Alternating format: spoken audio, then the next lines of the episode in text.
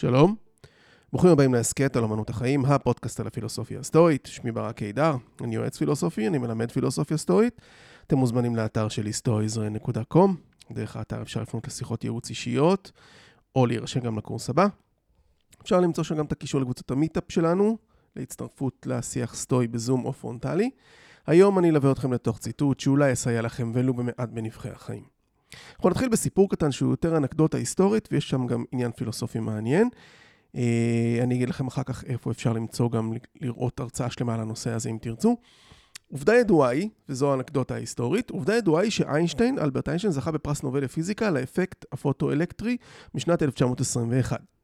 אך הסיבה שהוא לא זכה בפרס על תורת היחסות הפרטית או הכללית, אה, היא בגלל אירוע שקרה ב-6 לאפריל 1922. גם לי היה מוזר שבגלל אירוע ב-1922, איינשטיין לא קיבל את הפרס על תורת היחסות ב-1921, שנה קודם. איינשטיין אמנם עסק בהשלכות של מסע בזמן, אך לא זו הסיבה. למעשה ועדת הפרס לא העניקה פרס נובל לפיזיקה ב-1921, בין היתר בגלל אה, חוסר החלטה על מה להעניק את הפרס, ולכן בדצמבר 1922 העניקה את, הפרס של 1921, וזה על פי כללי הפרס. זו לכאורה עובדה טריוויאלית, אבל בעלת משמעות, ואני אסביר למה היא בעלת משמעות. איינשטיין נתן איזושהי הרצאה בפריז ב-6 לאפריל 1922. בין היתר אמר שם איינשטיין, הזמן של הפילוסופים אינו קיים. האמירה הקטנה הזאת, המשפט הקטן הזה, קומם את הנרי ברגסון, ברגסון שישב באולם. בין היתר זה גם הסיבה שאיינשטיין לא קיבל את פרס נובל לפיזיקה תורת היחסות, אלא על האפקט הפוטואלקטרי. תכף נגיע לזה. אבל קודם אני אספר מי היה אותו הנרי ברגסון, שאם אנחנו נשאל אנשים ברחוב אם הם שמעו על איינשטיין, נקבל תשובה חיובית מ-110% מהאנשים. רובם אפילו ידעו לצטט דברים שאיינשטיין אמר או כתב, וחלק אפילו יצטטו, דבר, יצטטו דברים שהוא באמת אמר. אבל אם אנחנו נשאל אנשים ברחוב מי היה הנרי ברגסון, אולי אחוז אחד מהאנשים ידע להגיד לנו. בעת ההרצאה של איינשטיין בפריז ב-6 לאפריל 1922, היה ברגסון פילוסוף במעמד של סופרסטאר. תחשבו היום על כל אותם אנשים פופולריים שאתם רואים אותם מרצים, אז הוא היה ברמה אפילו יותר, יותר גבוהה מזה. באותם ימים הוא היה גם מבוגר מאיינשטיין ב-20 שנה בערך, ומפורסם ממש בכל העולם. הנרי ברגסון התלבט בתחילת דרכו בין עיסוק במדעים או במדעי הרוח, בסוף הוא נטע לפילוסופיה, הוא עסק במטאפיזיקה, תורת ההכרה, מוסר, דת ועוד. ומספרים שברגסון היה מרצה כל כך מבוקש, כשהוא נתן הרצאה באוניברסיטת יייל בארצות הברית, היה שם את הפקק תנועה הראשון אי פעם בניו הייבן, איפה שממוקמת האוניברסיטה. ב-24 ליולי 1918, בטקס הנחת אבן הפינה בהר הצופים לאוניברסיטה העברית, אה, הלורד ארתור ג'יימס בלפור, ההוא מההצהרה, נתן נאום, והוא אמר, אלברט איינשטיין, זיגמונד פרויד והנרי ברגסון הם שלושת היהודים אשר השפיעו ביותר על ההגות והתרבות המודרנית. זיגמונד, זיגמונד פרויד עצמו, הוא תיאר שאין לו את היומרה להימנות כאחד האינטלקטואלים הבכירים של תקופתו לצד הנרי ברגסון ואלברט איינשטיין. הנרי ברגסון נולד יהודי, בערוב ימיו אה, הוא התקרב לקתוליות. למרות שהוצעה לו הגנה על ידי הצרפתים במשטר וישי, הוא סירב. הוא סירב אה, אה, להתמנות על, ה, אה, אה, על הדת הקתולית, אה, ובגיל 81 הוא יצא להירשם כיהודי במשרדי הנאצים בפריז, והוא נפטר מדלקת ריאות לאחר שעמד בשלג בתור להרשמה ב-4 בינואר 1941. הוא אמנם נקבר כקתולי בגלל הקרבה שלו לנצרות, אבל הוא היה יהודי כל, כל חייו. אבל אנחנו נחזור ל debate בפריז בין אלברט איינשטיין להנרי ברגסון ב-6 לאפריל 1922. כאמור, איינשטיין אמר, הזמן של הפילוסופים אינו קיים. הוא התייחס לכך שהזמן הוא פיזיקלי מתמטי. הוא עניין אובייקטיבי לחלוטין. ב debate, אמר איינשטיין, יש אירועים אובייקטיביים שאינם תלויים באנשים. אני לא חושב שזה משהו שהוא שנכון, שצריך לחלוק עליו, אבל הוא מאוד מאוד משמעותי כשאיינשטיין אמר שהזמן של הפילוסופים אינו קיים.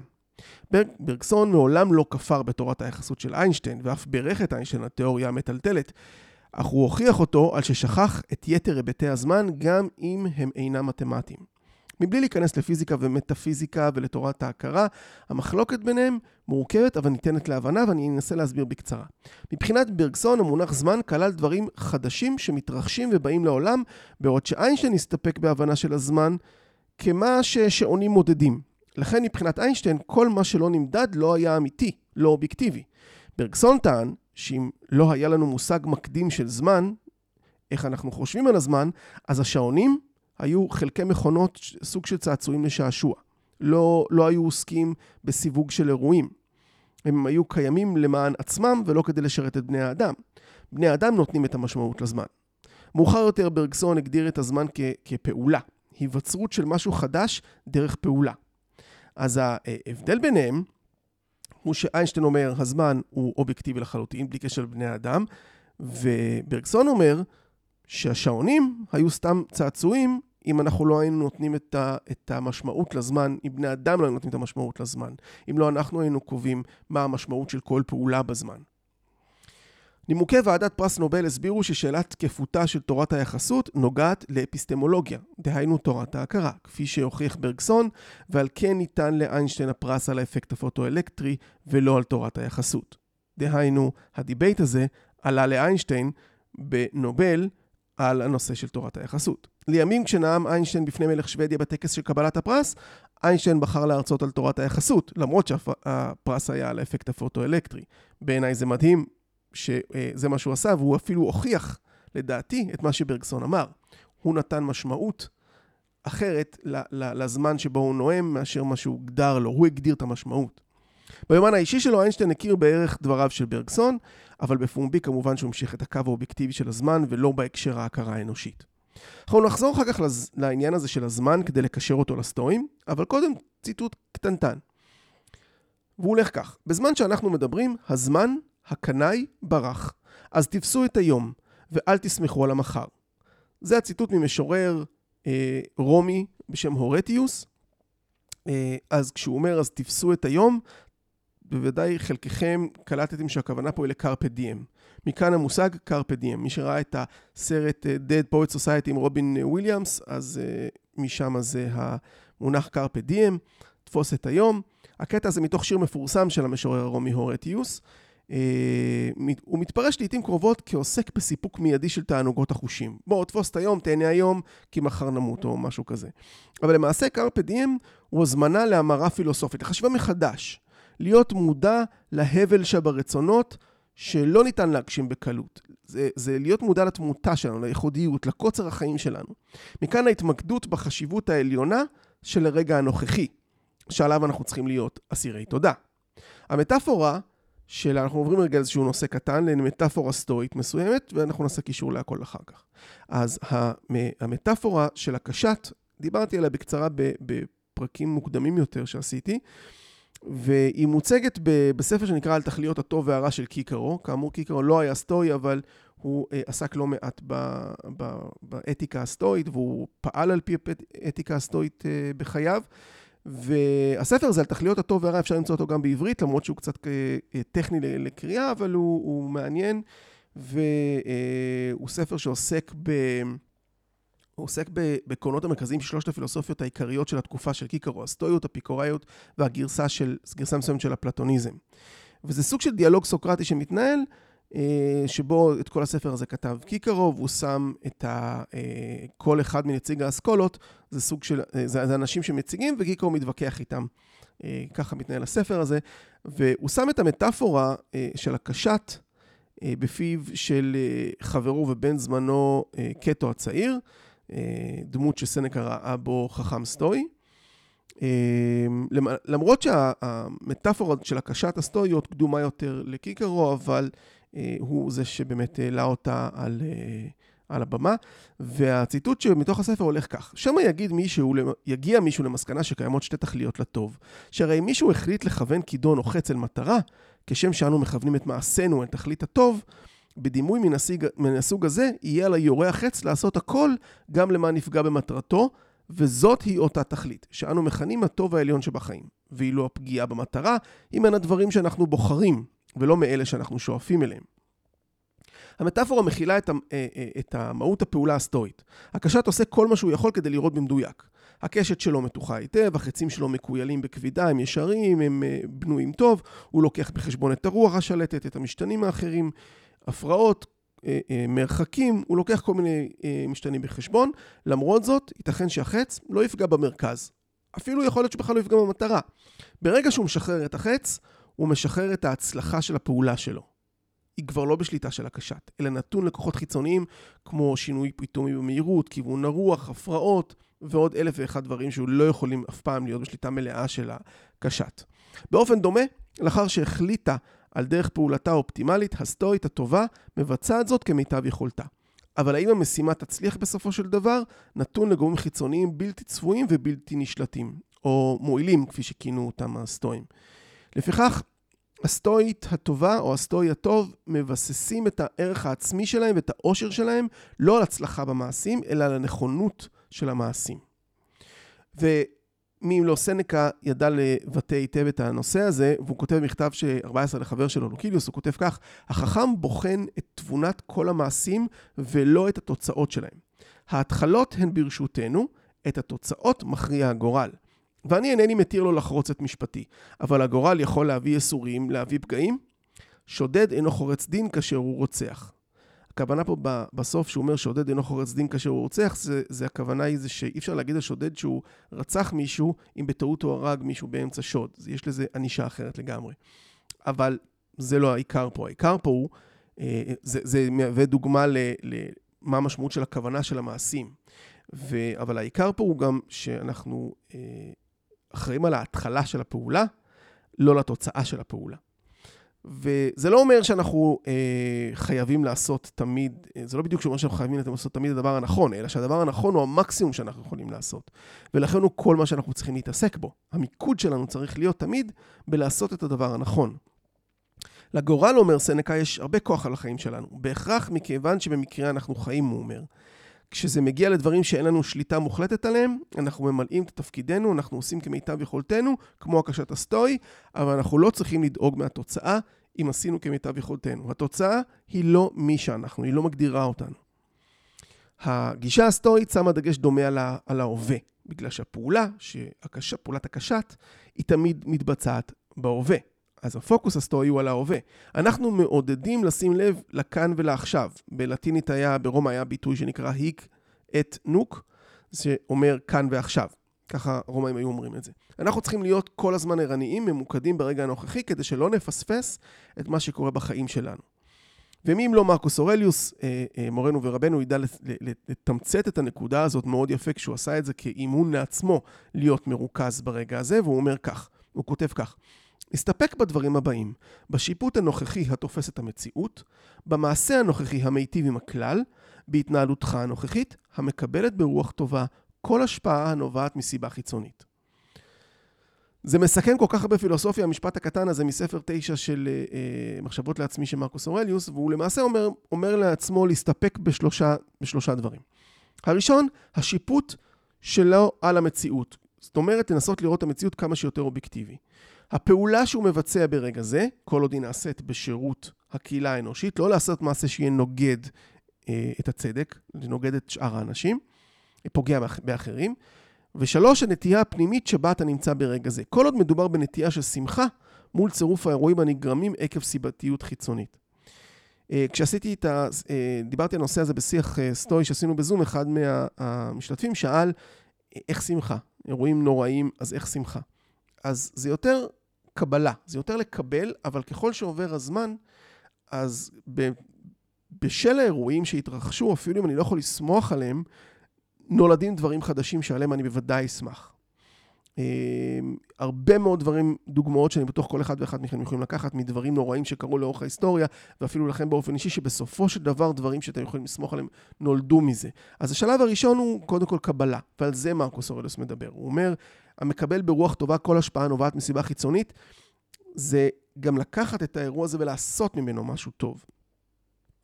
מרקוס עוסק בתרגול רוחני כשהוא, כשהוא מכנה את זה, את מה שדיברנו עליו עכשיו, תחימת ההווה. הוא תוחם את ההווה. זה מבוסס על תפיסה סטואית כפולה של הזמן. ופה אני אקשר לנו את זה לדיבייט בין איינשטיין לברגסון. לפי הפיזיקה הסטואית, הזמן ניתן לחלוקה אינסופית, מה שאומר שמבחינה טכנית, ההווה לא קיים.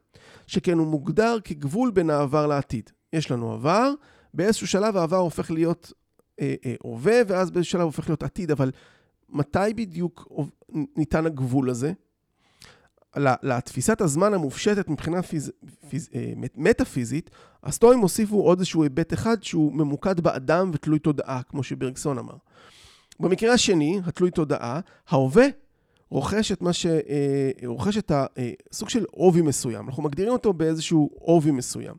פייר הדו, הפילוסוף הצרפתי שכתב את הספר The Inner Citadel, ציטטתי בכמה וכמה פרקים, הוא זה שקרא לזה עובי, אה, והוא מוגדר על ידי תחום טווח הקשב של התודעה האנושית. עד כמה אני נותן קשב בתשומת הלב שלי לזמן מסוים, זה העובי של ההווה שאני מגדיר. אה, כשמרקוס אומר שעלינו לתחום את ההווה ולהיצמד אליו, מה שהוא פורס זו תפיסת הזמן הסטורית השנייה. לא רק. הראשונה היא סיבה ותוצאה של, של פעולות, של אירועים שאחד מוביל לשני, וה, והתפיסה השנייה היא איפה אני תוחם את ההווה שלי, את זמן הפעולה שלי. עכשיו, אם תחשבו על זה, זה בדיוק מה שברגסון אמר, דיבר עליו, תחימת ההווה.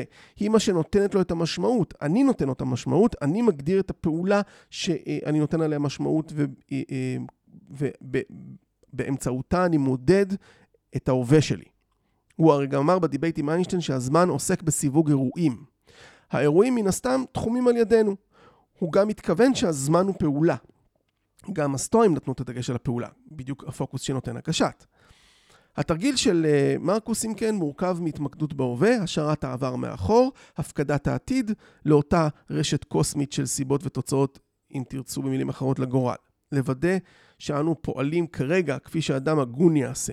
השאר יבוא או לא. אנחנו מוצאים משהו דומה אה, גם אצל סנקה, אפשר למצוא גם משהו דומה אצל סנקה. הוא אומר, יש לקצר שני דברים, הפחד מהעתיד וזיכרון אי הנוחות מהעבר. האחד לא נוגע לי יותר, והשני עדיין, עדיין לא נוגע לי.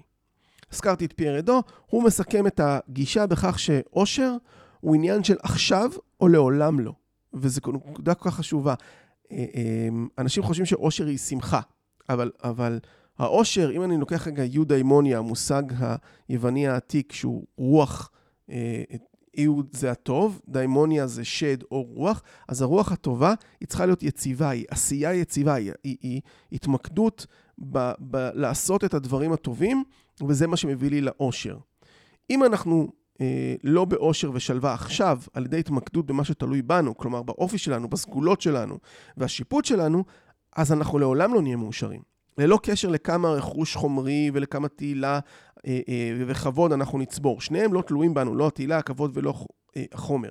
יתרה מכך, יש תחושת, איזושהי תחושת דחיפות שהנושא הזה נותן, כי המוות מתקרב, אין לנו מושג מתי הוא יגיע. ואפיקטטוס, כי אם הזכרנו את סנקה וגם את קיקרו אפילו, ואת מרקוס אורלוס, חייבים להזכיר גם את אפיקטטוס, לא להזניח אותו, אז הוא כותב זכור שעכשיו זו התחרות, והנה כרגע המשחקים האולימפיים, ושהדחייה היא כבר לא אופציה, ושההתקדמות שלך נשמרת או נהרסת על ידי יום אחד ופעולה אחת. זה מתוך המדריך שלו, פרק 51. אתה רוצה להיות אדם טוב? פשוט תהיה. ללא דיחוי. מרקוס אורלס אומר את זה כמה פעמים, הוא אומר את זה בוורסיה של תפסיק לשאול מה זה אומר להיות בן אדם טוב, פשוט תהיה בן אדם טוב. זה אותו דבר, זה הפעולה עכשיו. למה אתה מחכה, הוא שואל בכמה מקרים. איזה רגע טוב יותר יכול להיות, הוא שואל. כמה רגעים אתה יודע בוודאות שיהיו לך. מרקוס אורלס אומר את זה שוב ושוב ושוב בספר שלו בכמה וכמה מקומות. אנחנו צריכים להתרגל לחיות את החיים כאילו היום הוא היום האחרון, כי זה גם יכול להיות היום האחרון. ובגלל שאם זה לא, אז ניצלנו כל רגע של היום הזה בצורה הטובה ביותר. שום דבר לא ממקד את תשומת הלב שלנו כמו המודעות שהזמן הזה אוזל, שהזמן שלנו אוזל. זה אולי נשמע מלחיץ, אבל הסטואיות, אה, אה, אה, מי שהיא מתרגלת סטואית או מישהו מתרגל סטואיות, משחזר לעצמו כל הזמן בתוך הפרספקטיבה הקוסמית הגדולה של, של הזמן הכללי של היקום בכלל, ומעמיד את החיים שלו או את החיים שלה אה, באותו הקשר. ואז הצרות וההישגים בהקשר של מרחב וזמן העצומים, הם, הם משתנים. זאת אומרת, אם אני מסתכל על עצמי ועל הצרות שלי והדברים שלי בפרספקטיבה רחבה יותר של זמן, אז הם הצרות מתגמדות, האירועים מתגמדים. אם באמת תהיו מסוגלים לעשות את זה, אז החרדות שלכם ייעלמו, כי תוכלו לתפוס דברים מנקודת מבט של אותה תבונה אוניברסלית, כמו שמרקוס אורליוס עושה וגם סנקה עשה, שאומרת לנו שאנחנו פשוט צריכים לעשות כמיטב יכולתנו ושום דבר אחר אינו בידיים שלנו. ופייר אדו, אני חושב בצדק הוא אומר, אני אצטט מה שהוא אומר מהספר שלו, philosophy is a way of life, אז הוא אומר, אפשר לדבר כאן על מימד מיסטי של סטואיות. בכל רגע ובכל רגע ורגע עלינו לומר כן ליקום. כלומר, לרצון של התבונה האוניברסלית. זה מה שהחליט היקום שיקרה. עלינו לרצות את מה שאותה תבונה אוניברסלית רוצה. כלומר, את הרגע הנוכחי בדיוק כפי שהוא. זה קשה ליישם, אני יודע, אה, אבל זה משהו שהוא צריך לנסות ולתרגל אותו, החל בדברים הקטנים, ובסוף כשגם מגיעים לדברים יותר דרמטיים, אז יותר קל להכיל אותם. זה סוג של התאמה, אה, דרך אגב, זה סוג של התאמה בין הפילוסופיה של אפיקורוס, האפיקוראים, לבין הסטואים בכל מה שנוגע ללחיות את הרגע, את החיים ברגע. ההבדל הוא בין שתי האסכולות האלה, זה סוג של גישה. האפיקוראים, למשל, דיברו על זה שאני צריך לחיות, ליהנות מהרגע הנוכחי, על ידי היעדר כאב והיעדר פח, פחד. בעוד שהמטרה של הסטואית היא ליישר את האדם עם, ה, עם הרגע הזה, לכוון את הרצון של האדם עצמו עם האירועים של מה שקורים בפועל. וזה סוג של הנאה מול חובה, אם תרצו. ואם אפשר לשלב בין השתיים, לדעתי כן. זאת אומרת, אפשר לשלב בין השניים, עדיין ליהנות מהרגע הנוכחי, וגם להיות עם החובה של לקבל את, ה, את המציאות, את האירועים שקורים, ולתת להם את המשמעות שאני רוצה לתת להם. זה האמירה של ברגסון בהקשר הזה. עם זאת, חשוב לציין שלחיות ברגע אין פירושו אה, להתעלם מהעבר או מהעתיד. הרעיון הוא לא לתת למחשבות שלנו להשתלט על ידי חרטה על מה שקרה או חרדה מהעתיד. אנחנו עדיין רוצים ללמוד מחוויות העבר שלנו ולתכנן את העתיד שלנו. אבל הדרך הטובה ביותר לעשות את הראשון, דהיינו בהקשר של העבר, הוא להשתמש בהווה כהקשר. מה בעבר שלי רלוונטי לי עכשיו? זה ההקשר של העבר, רק מה הוא, מה הוא רלוונטי לי לעכשיו, לא שהעבר ינהל אותי. והדרך הטובה ביותר לעשות את החלק השני של התכנון העתיד, היא להפעיל שיקול דעת טוב עכשיו. אם אני נותן לעצמי כלים תבוניים טובים עכשיו, לא משנה מה יקרה לי, אני אפעיל את אותם כלים שאני מיישם אותם עכשיו, שאני לומד ומתרגל אותם כרגע. סנקה גם מסביר יפה את העניין הזה במכתב חמש לחבר שלו לוקיליוס, הוא מצטט פילוסוף סטואי בשם הקטון מרודוס. אה, אותו הקטון, או באנגלית אומרים הקאטו, אה, אז אותו הקטון מרודוס חי במאה הראשונה לפני הספירה, אין יותר, אין כתבים שלו, הוא רק מצוטט על ידי כל מיני, וסנקה גם כותב, אה, מצטט אותו. הוא מצטט אותו כך: הכחדת התאוות היא גם סגולה נגד הפחד. הוא אומר, כלומר, הקטון, כשתחדל לקוות, תחדל גם מלפחוד. כלומר, איך אפשר שיחוברו דברים שונים כל כך? אבל כן הוא לוקיליוס יקירי. אף על פי שרחוקים זה מזה, יש קשר ביניהם. כמו שמחברת שלשלת אחת את האסיר ואת שומרו, כן יש סמיכות בין שני העניינים שאינם שווים. הפחד מלווה את התקווה. אינני מתפלא על זה כלל, הלא שניהם מצויים ברוח רופפת בקרב האדם, במצב נפש מחכה בדאגה למה שיבוא. היסוד הראשי לשניהם הוא שאין אנחנו מסתגלים למה שיש לפנינו, כי אם שולחים את מחשבותינו למרחקים. כן נעשה חזון העתידות המתנה הטובה ביותר שניתנה לבני אדם לדבר מזיק להם. כלומר שהחזון העתיד, שזה מתנה לראות, לתכנן את העתיד, שמתנה טובה שניתנה לאדם, הופכת להיות להם לנזק. החיות למשל בורחות רק מפני הסכנה הנגלית לעיניהם. כשהם נמלטו ממנה, הן בטוחות והן שאננות. אבל אנחנו מצערים את עצמנו מה שעתיד להיות ומה שכבר עבר. יתרונות רבים יש לנו שהם לרעתנו. הזיכרון מחזיר לנו צער המורא אשר חלף, וחזון העתיד מקדים ומעודדו בקרבנו. אין אדם אומלל במה שהוא הווה. וזו נקודה חשובה, אני חושב שסניקה מסביר את זה מאוד מאוד יפה, והדוגמה גם של החיות היא גם כן מוצאת חן בעיניי, שהחיות בורחות רק כשיש סכנה, אבל ברגע שסכנה חלפה הן כבר רגועות ושלוות. היא לא מנהלת אותן יותר. לסיכום הפרק הזה היום, נתחיל בלהבין את הזמן. ברגסון אומר שהזמן הוא פעולה והוא משמעותי כי אנחנו נותנים משמעות לאירועים. אין משמעות לזמן אובייקטיבי בלי ההתייחסות שלנו אליו. הסטואים אומרים לנו שהזמן הוא באמת פעולה של סיבוע ותוצאות, ושההווה היא תחימה שאנחנו עושים. אנחנו מגדירים מה העובי של ההווה, כלומר מה המשך שלו. וזה נקבע, אנחנו קובעים את זה על ידי התשומת של לב שאנחנו נותנים לפעולה ולאירוע. מרקוס אורליוס אומר לנו, אנחנו צריכים להסתפק בתשומת הלב שלנו לכאן ועכשיו, השיפוט אובייקטיבי של המציאות, בביצוע פעולות שהן לטובת הכלל, ובהלך הרוח שלנו אודות האירועים שאנחנו חווים. ואז סנקה אומר לנו שיש לקצר שני דברים, את הפחד מהעתיד וזיכרון אי הנוחות מהעבר, האחד לא נוגע לי יותר והשני עדיין לא נוגע לי.